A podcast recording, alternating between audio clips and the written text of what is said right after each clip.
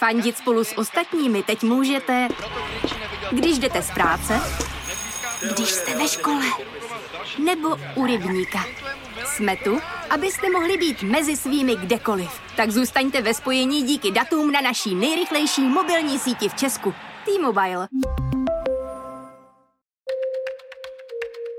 Let's get Brexit done. A new virus is spreading in China. And we're going to the capital. Liberté. Спасибо Égalité. всем. Fraternité. Wir alle zusammen. China, no democracy. How dare you? We struggle for justice. Posloucháte podcast Checkpoint. Pěkný den vám přeje Jolana Humpálová. Skotsko se ocitlo na křižovatce. Ve čtvrtek, tedy v den, kdy vychází nová epizoda Checkpointu, Skotové vyrazili k volebním urnám. Hlasují nejen o složení příštího parlamentu, ale i o zásadních otázkách týkajících se jejich budoucnosti, o skotské nezávislosti, respektive o vypsání referenda o ní, nebo o cestě ven z koronavirové pandemie. V dnešním díle Checkpointu uslyšíte hned dva rozhovory. Oba jsem nahrávala ve středu, den před volbami. Ten první je s analytikem Michaelem Higginsem z University of Strathclyde na lince Praha Glasgow, druhý s politologem Michaelem Keatingem z University of Aberdeen na lince Praha Edinburgh. V epizodě se také krátce přesuneme i do Indie. Moje kolegyně ze zahraniční redakce Seznam zpráv Daniela Kučerová blíže popíše hlubokou krizi, do které se nyní Indie s druhou vlnou COVID-19 dostala. Teď už ale pojďme k rozhovoru s analytikem Michaelem Higginsem. Příjemný poslech. Volby ve Skotsku média i politické strany označují za rozhodující. Je všechna pozornost upřena na potenciální vypsání referenda o nezávislosti? Well, the vote won't decide um, independence. Independence um, will only be made Volby rozhodnou o nezávislosti. K té by mohlo dojít jedině poté, co se vyjedná po koronavirová obnova a co se začne obnovovat i skotská ekonomika. Pozornost na nezávislost strhávají zejména unionistické strany. Podle mě to dělají z jednoho pádného důvodu. Chtějí upozornit na složitosti a chaos, které by nezávislost pravděpodobně přinesla. Stejně jako byl těžký rozvod s Evropskou unii, bylo by složité i odtržení Skotska od zbytku Velké Británie. A také tu teď máme mnoho mnohem urgentnější problémy kvůli COVID-19. Takže strategie především skotské konzervativní strany je zaonačit to tak, aby to vypadalo, že se vládnoucí skotská národní strana fixuje na otázku nezávislosti a zanedbává své další zodpovědnosti. Ale já si osobně vlastně nemyslím, že by o nezávislosti rozhodly tyto volby. Spíš poukážou na míru zájmu společnosti v určité fázi o nezávislost. SNP je ale dost chytrá na to, aby si uvědomila, že tlačit na referendum o nezávislosti ve chvíli, kdy se stále dostáváme z covidu, by pro ní bylo z hlediska voličů destruktivní.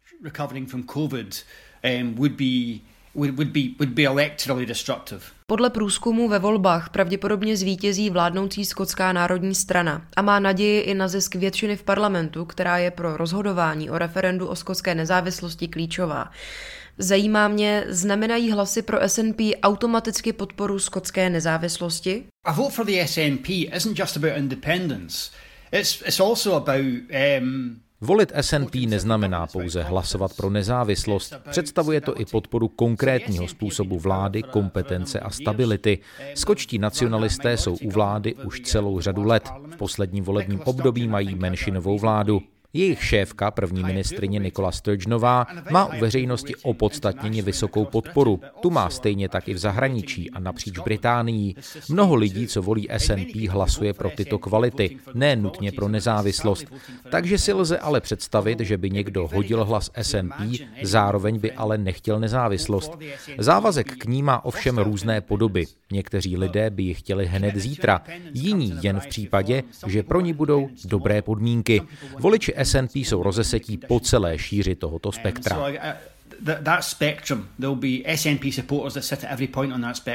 Jakou podporu má referendum napříč politickými stranami? Well, the Green Party are, are with the SNP in supporting independence.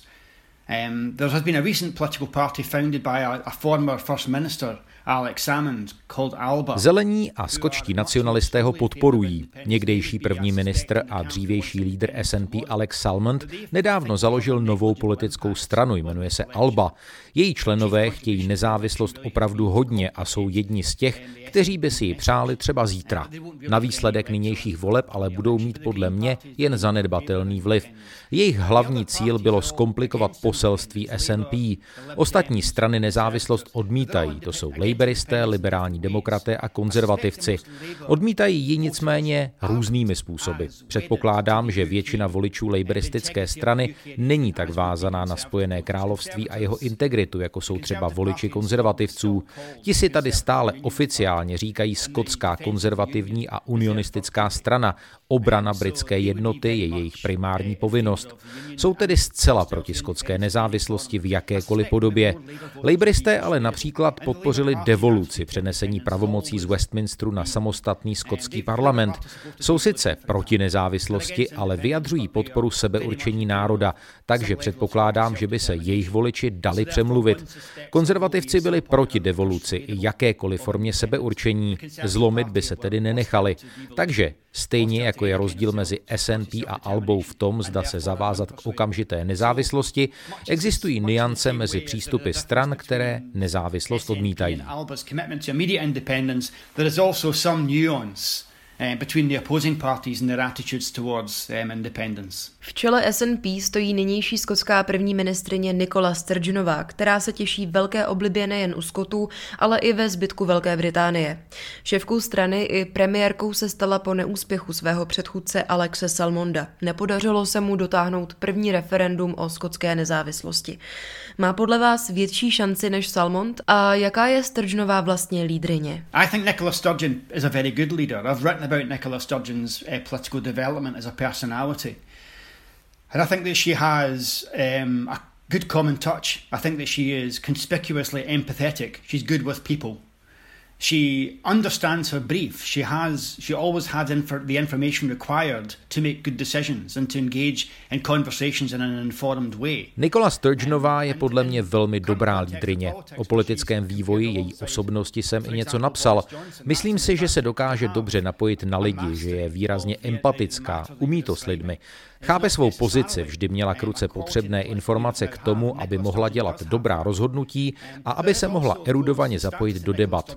A v kontextu politiky, kdy bývá porovnávána třeba s premiérem Borisem Johnsonem, to je výhoda. Není to ale nutně tak, že by to tak jiní lídři neměli a Sturgeonová ano. A pak je tu status, který první ministrině má jako prominentní politička žena. Symbolicky jde o důležité postavení, které jde ruku v ruce se způsobem, jakým se Skotsko vnímá jako moderní země, která se tváří prakticky jako skandinávská liberální demokracie, prostě jako moderní progresivní země s nejtalentovanějším člověkem ve vedení, nehledě na gender. To je klíčová část toho, jak se Skotsko vidí ve světě. Podle mě je Nikola Sturgeonová skvělá a schopná politička. Jako člověk působí velmi dobře a odráží se to v její neustávající popularitě. Nemyslím si nicméně, že by referendum o nezávislosti mohla vyhrát její osobnost. Ona, řekněme, účinnost politických osobností má totiž své limity. Lidé se o zásadních věcech, jako je setrvání ve Spojeném království, nerozhodují na základě jedné persony. Výhodou Sturgeonové nicméně je, že dokáže před předložit své argumenty způsobem, kterému budou rozumní lidé naslouchat. Nebude od sebe lidi odcizovat, což působí dobře, protože pak vypadá rozumně, tedy že je ochotná naslouchat proti straně. Její osobnost je tedy výhoda, ale ne rozhodující faktor toho, zda referendum uspěje či ne. Um, may be persuadable but may not agree at that given moment. So she comes across well, and she comes across as, as, as reasonable and willing to listen to willing to listen to listen to opposing views. So her personality will be of benefit, but her personality will not be a deciding factor in whether or not independence succeeds. Posledních týdnech celonárodní debatě ve vodili mimo jiné kauzy expremiéra Davida Camerona a současného předsedy vlády Borise Johnsona. Nepřehlušily skotské volby podle některých ty nejdůležitější v historii jiné události? Věnoval hlasování na severu Westminster dostatek pozornosti? No, Westminster doesn't pay enough attention to Scotland, but that's become Ne, Westminster Skotsku dostatek pozornosti nevěnuje, ale to se prostě stalo součástí skotského politického ekosystému. Westminster zajímá jen málo, co se děje kolem severní hranice a ve skotském parlamentu. V určitém smyslu je skoro až irrelevantní, co si Londýn o Skotsku myslí. Samozřejmě Westminster má nad námi nemalou politickou i ekonomickou moc. Zájmu o Skotsko má ale málo. Ostatně stačí se podívat třeba na Douglase Rosse, šéfa skotské konzervativní strany. Ten dokáže být vůči Borisu Johnsonovi dost kritický a často se odchyluje od názorů londýnských konzervativců. On vlastně musí, Konzervativci v Londýně zastupují tamní pohled na věc, který je ale často na škodu tomu skotskému, který představuje Douglas Ross. Takže i skotská konzervativní a unionistická strana vnímá, že skotská politická sféra je něco, kde se musí argumentovat v souladu se skotskými podmínkami. Relevance Londýna ve Skotsku je v každodenním smyslu toho, jak se Skotsko samo vnímá, omezená. Westminster ale nabere na důležitosti ve chvíli, až se bude rozhodovat o tom, zda bude referendum o nezávislosti nebo nebude, protože s tím musí Westminster souhlasit, aby hlasování bylo legální a platné. Pro Westminster tedy přijde moment, kdy se hraje velkou roli jak ve skotské politice, tak i na ústavní úrovni.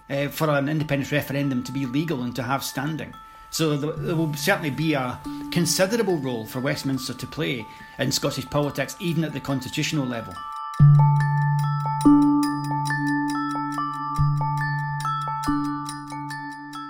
To byl Michael Higgins z University of Strathclyde. Mluvili jsme o volbách do skotského parlamentu. No a než se pustíme do druhé části epizody, ve které se s politologem Michaelem Keatingem pobavíme o skotské cestě za nezávislostí, chtěla bych upozornit na text Daniely Kučerové o situaci v Indii. Seznam zprávy se indické koronavirové krizi věnují pravidelně. Danča, kterou uslyšíte v následujícím příspěvku, mluvila s Indkou Dishou Sheoranovou. Ta žije v Jaipuru a přiblížila jí, jak sama situaci vnímá. Indie se posledních měsících dostala mezi země s nejhorší covidovou situací na světě Těch důvodů, proč šly počty nakažených tak rychle nahoru, je hned několik. Asi nejzásadnější je šíření nových zákeřnějších mutací, před kterými vědci varovali už před několika týdny. Já jsem se spojila s jednou indickou studentkou medicíny jménem Disha, která žije v Jaipuru. Ona jako další důvody toho zhoršení uvedla i tradiční hinduistickou pouť Kumbamela, které se bez roušek zúčastnilo okolo 300 tisíc lidí. Dále pak zmínila i jistý moment překvapení. Indická vláda podle ní nebyla připravená na to, že přijde další vlna a že bude takto fatální. Indové navíc nebyli zvyklí nosit roušky preventivně a dodržovat poctivě karanténu a i k tomu došli, až když začala být situace kritická. Když potvrdila zprávy o přeplněných nemocnicích, nedostatku kyslíku a krácení zásob vakcín, přestože teda Indie patří mezi nejaktivnější dodavatele, zejména programu COVAX – na druhou stranu zněla poměrně optimisticky. Indická vláda má podle ní prý jasný plán, lidi nosí roušky poctivě, očkování pokračuje, navíc do Indie proudí pomoc ze zahraničí, takže říkala, že věří, že za nějakou dobu to Indie zvládne. Neodpustila si ani poznámku, že i Čína, která se nedávno vysmála špatné situaci v Indii, bude moc závidět, jak se Indové si vším poprali. Texty Daniely Kučerové i další články k situaci v Indii najdete na webu Seznam zpráv v rubrice Svět. A teď zpátky do Skotska. S druhým hostem Checkpointu, profesorem Michaelem Keatingem z University of Aberdeen, probereme třeba to, zda je kampaň za nezávislost Skotska na rozdíl od té brexitové férová a jak vlastně britská vláda momentálně ke Skotsku přistupuje. Cesta za určitou nezávislostí Skotska trvá dlouhé desítky let. Skotové se už na konci 70. let pokoušeli dosáhnout devoluce. Druhý úspěšný pokus přišel v druhé polovině 90. let. A v roce 2014 pak hlasovali v referendu o úplné nezávislosti. Mohl byste vysvětlit, kde se tyto tendence berou?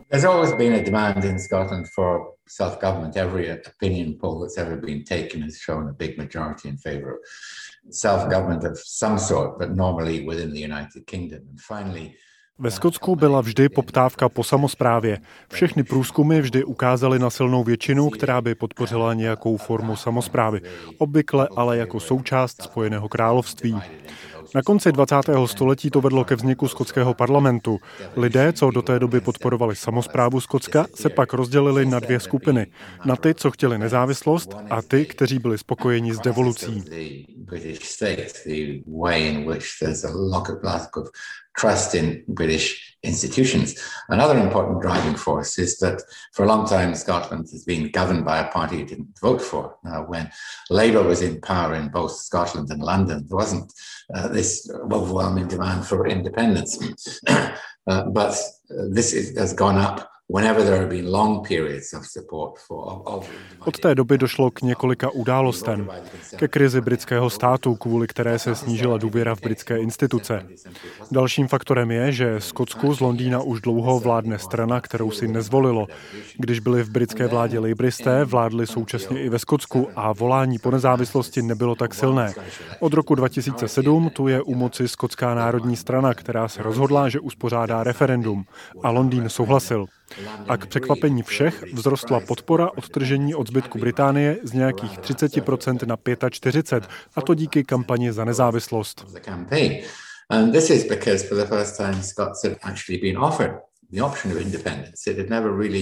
Featured before, and it turned out that a large number of people were in favor of it. But really, bylo to poprvé, co Skotům někdo nezávislost nabídl. Do té doby tato možnost na stole nebyla. Ukázalo se, že velká část lidí byla před referendem pro.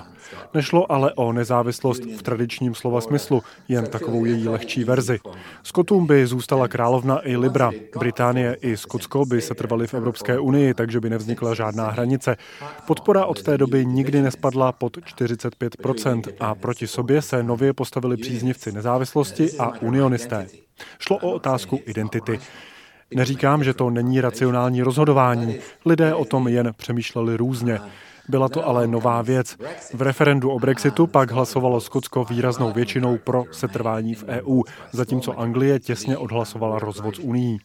V EU chtěli zůstat skočtí nacionalisté i unionisté. Po Brexitu se proto část unionistů rozhodla, že jedinou cestou, jak zůstat v Unii, je vrátit se do ní. A tudíž i stát se nezávislou zemí. Teď jsou ve Skotsku dvě kampaně. Na jedné straně jsou ti, kteří chtějí nezávislost a zpátky do Evropy. A ti, kteří se vyjadřují proti referendu o nezávislosti za jakýchkoliv podmínek a zároveň stojí na straně Brexitu. Není tu jasná většina lidí, která by si přála nezávislost, ale 50% populace by ji chtěla a také chtějí zpátky do Evropy.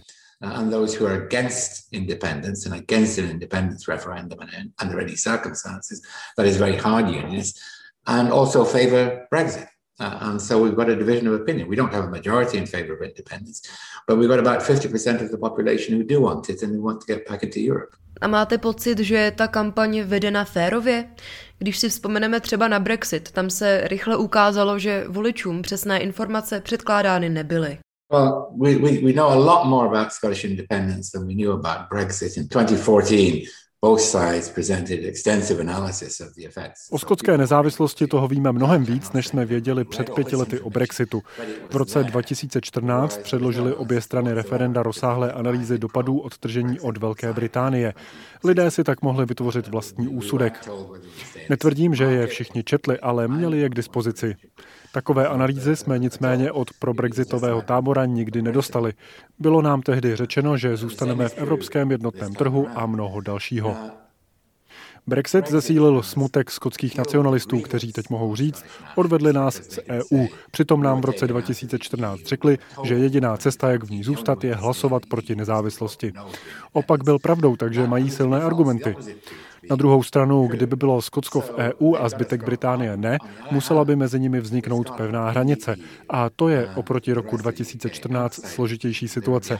Takže volání po nezávislosti může být naléhavější, argumenty mohou být silnější, ale praktické překážky jsou nyní mnohem větší. Potenciální vypsání druhého referenda o skotské nezávislosti britská vláda dlouhodobě nepodporuje. Pokud by tedy skotští nacionalisté chtěli jít cestou dalšího hlasování, bylo by to vůbec možné a bylo by to legální? It's, it's not really a question of, of legality. Both sides accept that uh, a, a referendum would have to be approved by Westminster to have any meaning. You could have a unilateral referendum just as a kind of glorious opinion poll, but it wouldn't, it wouldn't mean anything. Není to tak docela otázka toho, zda by to bylo legální. Obě strany akceptují, že aby referendum mělo smysl, musel by ho schválit Westminster. Mohli by jinak vypsat jednostranné referendum jako jakousi hezčí formu průzkumu veřejného mínění, ale nic by to neznamenalo. Vedení SNP uvedlo, že je zapotřebí vypsat platné legální referendum. Ta otázka je ovšem politická. Vede se debata o tom, že když britská vláda řekne ne, nemůžete mít referendum, měla by proto mít důvod. Nejsme ve Španělsku, kde jim to neumožňuje ústava. Tady je to jinak. Ostatně, jaké demokratičtější nástroje můžete mít než volby a referendum? Skotsko by z principu mohlo být nezávislé. A když tedy britská vláda řekne, nemůžete vypsat referendum, protože máme politickou moc vás zastavit, tak to není žádný důvod, takže to by konzervativní straně mohlo způsobit problémy. And that, that, that could cause difficulties for the Conservative Party. We saw back in the 1980s and 1990s when there was a demand for devolution in Scotland and the Thatcher government and the Major government said no. The result was they lost all of their seats in Scotland, every single one. V 80. a 90. letech, kdy Skotové volali po devoluci a vlády Margaret Thatcherové a Johna Majora řekli ne, konzervativci tehdy přišli o všechna skotská křesla. Úplně o všechna. Ale to oni mohou udělat. Stojí jim to za to. Skotské poslance de facto nepotřebují pro svou většinu v Londýně. Mohou tedy vyčkat a doufat, že to naléhání přejde. Spíš ale zkusí jiné strategie. Ohání se ve Skotsku například vlajkou Spojeného království, zvyšují tu svoji přítomnost. Posílají peníze do sektorů, které spravuje Skotsko. Není to tedy tak, že by nic nedělali. Odmítají referendum, ale snaží se najít jinou cestu, která by jim umožnila obnovit jejich pozici v zemi. Zatím spíš bez úspěchu. So far without much success. Mluvíte o dalších strategiích. Jaké cesty a případně jaké ústupky má britská vláda připravené v rukávu, aby skotské separatistické tendence zmírnila? V posledních deseti letech dala skotskému parlamentu větší pravomoce, a to hned dvakrát, v roce 2012 a 2016. It, it didn't really make any difference. Uh, and therefore there's no point in going further. That leaves two options. One is, well, three options actually. One is to do nothing and hope the issue goes away that we just discussed. Uh, the second one is to try and To ale žádnou velkou změnu nepřineslo. Proto nemá smysl v tom zacházet dál. Vládě tedy zbývají dvě možnosti. Vlastně tři. Ta první je nedělat nic a doufat, že to přejde, jak jsme už řekli. Druhá je zvýšit ve Skotsku svou popularitu tím, že tu budou napřímo utrácet peníze a doufat, že to Skotové ocení. To je kontroverzní otázka, protože obvykle dá Westminster Skotsku peníze a to se pak rozhodne, jaké jsou jeho priority. Teď ale finance vláda utrácí přímo a pod britskou vlajkou. V Edinburgu třeba postavili novou budovu, pobočku britské vlády ve Skotsku. Činí se také kolem covidu, chtějí uznání za očkovací kampaň a reakci na pandemii. To ale měla skotská vláda už zvládnuté. To je nicméně jedna cesta a já jsem vůči jejím účinkům skeptický. That's one strategy. I'm skeptical as to whether that will have, that will have any great effect, but there's a lot of attention on that. But at the same time, they've actually been taking powers away from the Scottish Parliament as a result of Brexit, saying that the powers that come back from Brussels should go to London uh, they tried to take a, a, lot of powers back. They, they, they, they, failed, but they still have the ability to take those powers back according to new legislation. And then we got the, the, the internal market bill, which is tried to create something like the European internal, the European single market within the United Kingdom. A ta další strategie je taková, že britská vláda skotskému parlamentu vezme důsledkem Brexitu část pravomocí. Pak je tu snaha vybudovat jednotný britský trh, něco na způsob toho evropského. Ten by ale vedl Londýn, což podkopává devoluci. Existují proto obavy, že část skotských pravomocí se převede zpět na Westminster, který zároveň využije svou moc a bude posílat peníze do oblastí, za které by měl být odpovědný skotský parlament. Je to matoucí strategie. Na jednu stranu by se vláda snažila získat Skotsko zpátky, na druhou by se pokusila moc znovu centralizovat. Skotsko možná čeká další referendum o nezávislosti. Severní Irsko se přibližuje sjednocení s Irskou republikou. No a možnosti odtržení od Británie rezonují už i ve Walesu. Jak v tuto chvíli vidíte budoucnost Spojeného království? well, we, we don't really know. We can look at what the, the various factors are. There are these centrifugal forces pulling the nations apart, but it's very difficult for them to fall apart neatly with clear borders. To opravdu nevíme. Můžeme jen vzít v úvahu různé faktory, tu odstředivou sílu, která od sebe odtahuje jednotlivé národy. Bylo by pro ně ale velmi těžké rozpadnout se úhledně s jasnými hranicemi. Na to jsme přišli s Brexitem, že představa, že se můžeme odtrhnout a stát se svrchovaností a vykreslit si vlastní hranice, je naprostou iluzí. Svět už takhle nefunguje, pokud tedy vůbec někdy takhle fungoval. A jistě Severní Irsko by se mohlo připojit k Irské republice. Irové o tom teď ale diskutují. Říkají, že by nemohli sever jen tak pohltit, jako to třeba udělalo západní Německo s tím východním.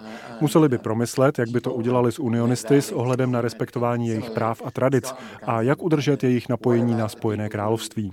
To samé ve Skotsku. Co s lidmi, kteří hlasovali proti nezávislosti? S těmi, co si chtějí nechat svůj britský pas? A co s hranicí? Jak by vypadala nová hranice? Jasné řešení nepředstavuje ani nezávislost, ani současná strategie britské vlády v podobě recentralizace a obnovy Unie. Bude to chaotické a složité.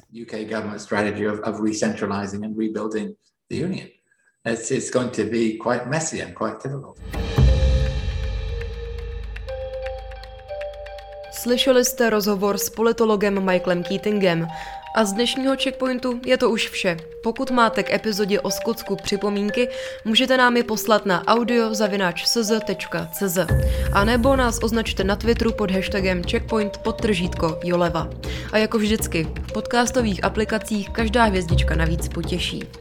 No a my se těšíme zase za týden. Loučí se s vámi Jolana Humpálová.